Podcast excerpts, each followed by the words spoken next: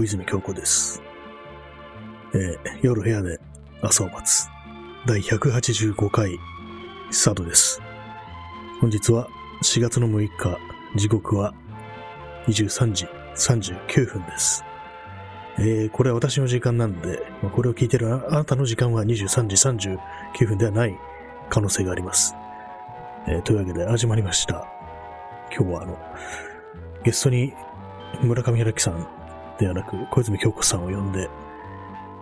ます。なんで小泉京子なんて話が出てくるかというと、小泉京子がポッドキャストをやるみたいな、そういう知らせがこう、ツイッターのタイムラインに流れてきたという、それだけであって、まあ、なんとなく、その、ねただ小泉京子という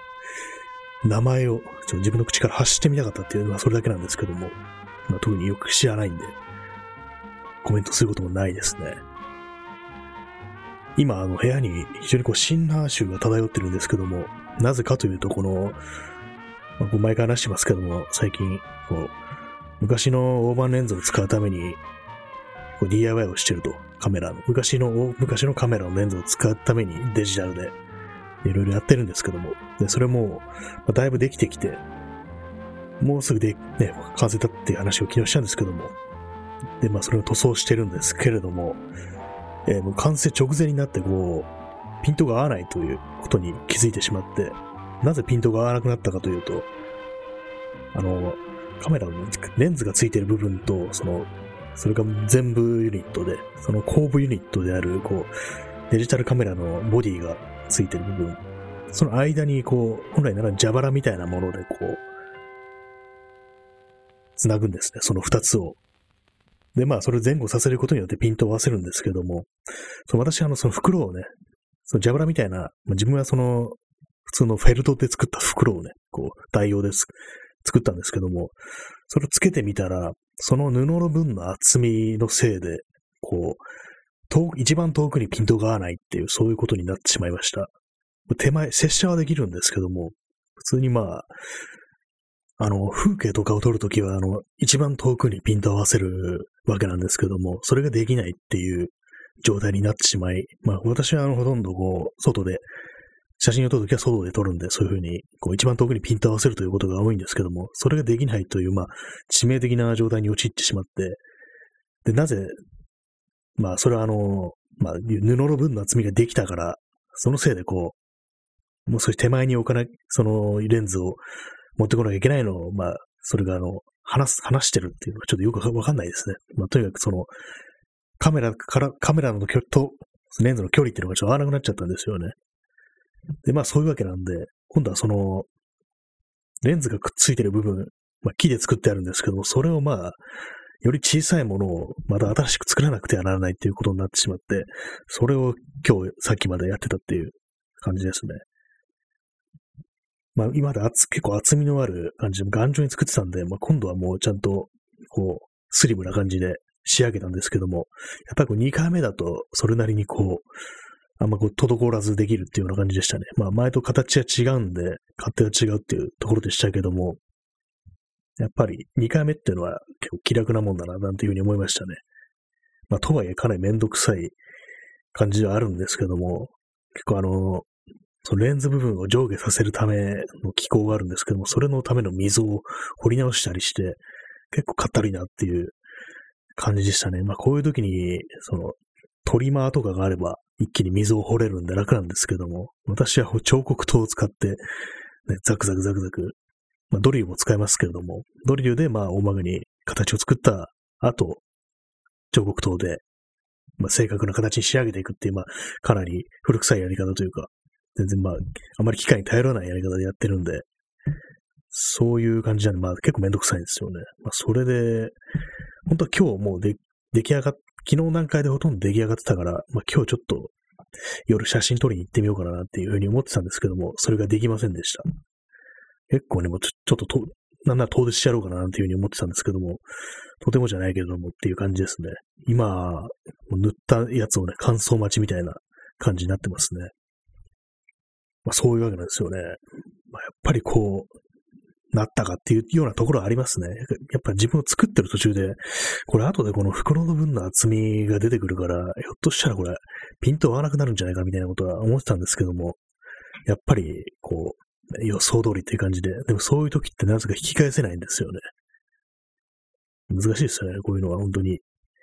大丈夫なんじゃないかなみたいに思ってしまってね、どんどんどんどん先に進んでいくんですけども、最終段階でこう、やっぱりダメだったみたいな、そういうことが発覚するっていうのは結構、まあ、こういう DIY に限らずよくあることかななんていうふうに思うんですけども、結構、こういうことありますね。失敗するんじゃないかななんて思いながら、こう、物事を進めてしまうなんていうことがあるんですけども、まあ、そういうのも何回も今やることによってそういうのを回避できるようになっていくっていうことなんですかね。まあ、とはいえ、こういうような、ね、今やってるような DIY をまたするのかと、ね、問われれば、あんましないような気もするしっていう感じで思うんですけども、わかんないですね。まあ、今回、あの、その大昔のね、オーバーレンズってものがたまたまこう安く売ってたんで、それもまあ、手に入ったんで、まあ、ちょっと作ってみようかななんていうふうに思ったんで、まあ、自分というか、好きなレンズがね、なんかちょっと使えそうなレンズがね、昔、昔のカメラのレンズとかで使えそうなのが手に入ったらまたやるかもしれないななんていう感じですけども。まあ、とはいえ今回のこの出来上がったとしてもちゃんと使いこなせるのかななんていうふうに思ったりしますね。やっぱりこう、望遠レンズっていうものをどうやって使ったらいいのかっていう、今まで全然その望遠レンズっていうものを使ってなかったんで、どうしたらいいかわかんないですよね。何を撮ったらいいのかわからないっていう感じで、結構ね、外で街中でこう構えてみるんですけども、ファインダーを覗いてみるんですけども、なんかよくわからないっていうか、なんかすごい、ず、すごいドアップになってるな、みたいな感じで、でこれをなんか写真にするっていうのがよくわからないなっていう。なんか望遠鏡で覗いてるみたいな、なんかそういうような感覚になっちゃうんですよね。それは結構難しいんですけども。まあ、なんとか、まあ、慣れたいなっていうのがありますね。やっぱりまあでも、そういうふうに望遠掴んであれば、いつも写真撮ってるようなところとは違うところに行くのがいいのかなっていうもう少しね、こう、まあ、昨日も言いましたけど、湾岸だとか、そういうような、ちょ工業地帯みたいなとこ行ってみ、写真を撮ってみるなんていうのがあると面白いかななんていうふうに思ったりしてます。まあ、DIY に関してはそんなようなところですね。本当はまあ今日出来上がってるはずだったっていう、まあ、そういうところなんですけども。で、まあそれ以外の話、なん、なんですかね。なんか結構いろいろあったような気がするんですけども。あと最近というかまあ今日思ったんですけども、あの、世の中的に、こう、一つの娯楽として、散歩というものがあるというのがあまりこう、こう、認知されてないような気がするんですけども、結構ね、あの、まあ、人と人が会うとかね、集まったりするとなると、なんかこう、いろんなことをしなきゃいけないとか、なんかお店に行ったりしなきゃいけないとか、酒を飲まなきゃいけないとか、結構まあそういうような、ふうに考えてる人が多いのかなって思うんですけども、ちょっと私はあの、まあ、思考の娯楽としてこう、ただ歩くということを提案したいんですけども、まあ、これはまあ、前から言ってるんですけども、で実際にまあ実践してるんですけどもね、私は、友人とよく、ね、こう、まあ、どちらが誘うでもなくっていう感じで、ひたすら歩くなんていうことをやるっていうタイプの人間なんですけども、この、この趣味というかね、この散歩趣味というものがもっと世の中が流行るべきだなというふうに思ってるんですけども、まあ、今の時代、特に合ってるんじゃないかなと思うんですよね。歩いてれば、まあ、歩きながら喋ってるっていうのはね、こう、まあ対面ていうか顔をね、こう見合わせないで、こう横に並んで歩くっていうのは結構あれ、喋りやすいというか、そういうとこあると思うんですよね。だいたいなんかお店とか入ったりとか座ったりすると大体まあ対面で向かい合ってっていう感じになると思うんですけども、そういう時に喋ることと、その、並んで歩いて話すことっていうのは結構ね、その話すことが、話題が違ってくると思うんですよね。そ横に並んで歩くときの方が、こう、なんかいろいろ喋れるというか、そういう気がしてますね、私は。皆さんいかがでしょうか。まあ特に、あの、歩くだけに、歩くだけでなく、なんか乗り物乗ってる時とか、車乗ってる時とか、それも結構あると思うんですよね。でもそんな中で、まあ一番手軽にできるっていうことで、ひたすら歩くっていうのも非常にいいと思ってるんですけども、なんかもう少しこれが広ま、広まっていうかね、こう、やる人が増えてほしいななんていうふうに思うんですけども、なんかちょっと漫画とかにね、しなったらいいんじゃないかなと思いますね。こう散歩が。まあ、散歩が漫画になるっていうのは結構ありますけども、谷口事情とか、もうちょっとなんかこうエンターテイメントっぽいぽい感じで、あの、美味しんぼみたいに思考の散歩 VS 究極の散歩みたいな感じであるといいかななんて思ったんですけども、今想像するだにかなりめんどくさそうな親父が出てきそうっていうのありましたね。すっごいうんちくがうるさそうな、ね、おっさんが出てきそうな予感がしてしまったんですけども、貝原雄山みたいなのがひたすら散歩してるとかなったら、結構まあ、面倒な、厄介な感じになりそうな気もしますね。やっぱりまあ乗り物使うか使わないかとか、そういうことでなんか多分論争になったりするんでしょうね。邪道だみたいな感じで。で、まあ結局まあ無理をしちゃいけないってことでね、こう、適宜電車も乗るのはよかろうみたいな、なんかそんなような話でね、まあ一見落着みたいな感じのストーリーっていうのを今想像したんですけども、つまんなそうですね、この漫画。まあ、そんなこと考えたんですけども、まあよかったら、私を原作にクレジットしてね、使ってください。誰がそんな書くんだって感じですけども、なんかツイッターのね、ちょっと白っぽい漫画とかでね、誰か書いてみてほしいですね。まあでも結構、そういうの、散歩の漫画って結構ありますよね、考えてみれば。まあさっき言った谷口二郎の、ま、ズバリ散歩物っていう漫画がありますし、歩く人っていうのもありましたし、まさにまああれは散歩の漫画っていう感じで、考えてみるとまあまあある感じですよね。今昔の柘植オフィシャルの、やつも、作品も結構まあ散歩のものとしかね、言いようのないような感じの作品もあったような気がするんですけども、割にこう、メジャーかもしれないですね。実践するかしないかっていうのはありますけども、実際、まあさ、ね、そう、フィクションの中とか、まあ、題材として散歩というものが、舞台設定として散歩してる時っていうのは結構あるっていうふうに思えてきましたね。考えてみれば。日本文学とか、戦前の文学とかも、まあまあそういう散歩ものがなかなかね、多いような気もしましたね。あのー、梶井元次郎とかなんか結構散歩とかしながらっていう感じでしたけども、まあ、内田百軒とかもまあまああったような気がしますね。ちょっと間違い曖昧ですけども、割にそう日本の文学っていうのは、そういうのが多いような気がしますね。日本でも、日本だけでもないですね。多分世界的にそうだと思うんですけども、まあ、基本はまあ歩くことから始まりっていう感じで、まあ、今の時代がこう例外的にそういうものが、あんまりこう一般の人たちが散歩というものをしなくなってるっていう、そういう時代なのかもしれないですけども、皆様どうでしょうか？歩いてますか？私はまあ、先週末にこう、ね、皇居の周りをひたすら歩くっていうことをやったんですけども、やっぱりこう、一番、散歩が一番ですね。やっぱりこう、店入っちゃうと、なんかその散歩するようになってからこう、お店に入ってこう、ね、座って語るっていうのがちょっとなんか、ね、まどろっこしいというか、めんどくさいというか、そういうような感覚が出てきたんですよね。あんまりこう、そう、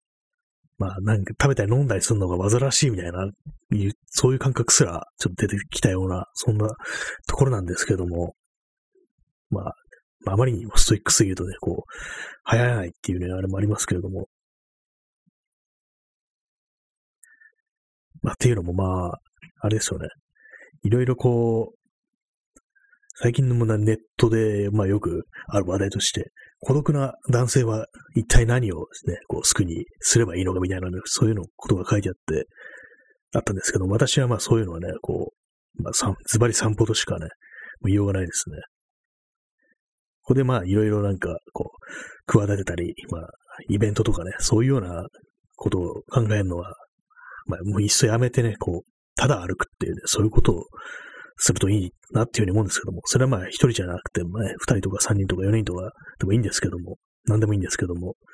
ぱりこう歩くというのは、こう、やっぱりもう現象のね、姿なんで、そこに立ち戻ってね、こう、考えてみるのもいいんじゃないかな、というふうに思ったりしております。まあそんなね、なんか何を言いたいのかちょっとわかんない感じになってますけども、毎回まあ何を言いたいのかわからないんですけども、結構、あれですね、この、録音するまではなんかいろいろ考えてるというか、なんか、頭の中で一人でね、こう、なんか面白いこと言ってるんですよ。それがなんか、いざ始めるとなると全部パッと消えてしまって、消えるんですよね。昼間とかの方がなんかこそ そういうふざけたことを考えてることが多いんですけども、なぜかこう、夜になってこう、いざ録音するぞとなるとそういうのが消えてしまうっていう感じで、なんか冷めたら忘れてしまう夢みたいな、そういう感じがしますね。よくまあ夢って、まあ起きたら忘れてしまいますけども、大概の場合。なぜ忘れるかというと、まあ、目をね、こう、目を覚まして目を開ける、まぶたを開けると、夢は目から逃げていくっていう、そういうようなことをなんか言ってる人がいて、結構なんか詩的な表現なのか、それともなんか科学的なそういう意味があるのかわかんないんですけども、なんか言えてるなって思いましたね。確かにこう、目を開けてしまうと、やっぱ、急に、急激にこう忘れるっていうような、そういう感覚は実感としてあるんですけども、まあ、逆にこう、夢を全部覚えてるっていうのも結構しんどいのかもしれないですね。嫌な夢を見たと知ったらね、ね忘れないと、ね、健康に悪いですからね。割にあの、見た夢、悪夢を見たことによってその一日のテンションというか、ね、そういうのがね、かなりね、そう、バイブスがすごくだだ下がりになるみたいな、そういうことが割にあるような気がするんですけども、だから、夢はまあ、悪い夢を見たときは忘れた方がいいっていう、そういう気はしてますね。まあ、本当にまあ自分は割とこう、ストレートっていうか、まあ、その時その時の時の、まあ、あった嫌なことだとか、心配事とか、そういうのが結構ストレートに夢に出てくるタイプなんで、まあ、そういうのを見てしまった時はもうなるべく忘れるっていうね、そういう方向に行きたいななんていうふうに思ってます。ね、ちなみに今日見た夢は忘れました。結構なんか懐かしいような、なんかそういうような夢だったような、昔見た風景みたいな、なんかそんなのが出てきたような気がしたんですけども、まあ全部忘れましたね。やっぱりもう全部、まぶたを開けたことによって目から夢が逃げていきましたね。まあ、そういうわけで、えー、本日17分23秒喋ったところで、えー、終わりたいと思います。メモっとかダメ、ダメですね、この喋ることは。まあ、毎回毎回言ってますけども、最近そのメモるっていう作業がめんどくさくなってるっていうのがあって、まあ、っていうのはまあ、あれですね、最近まあ他にいろいろ考えることとか、まあ、手をつけてることがあるから、なんか、そういうことがめんどくさくなっちゃってるのかなというふうに思うんですけども。まあ、そんなわけで、実はこの辺りで終わりたいと思います。えー、それでは皆様、ご清聴ありがとうございました。それでは、さようなら。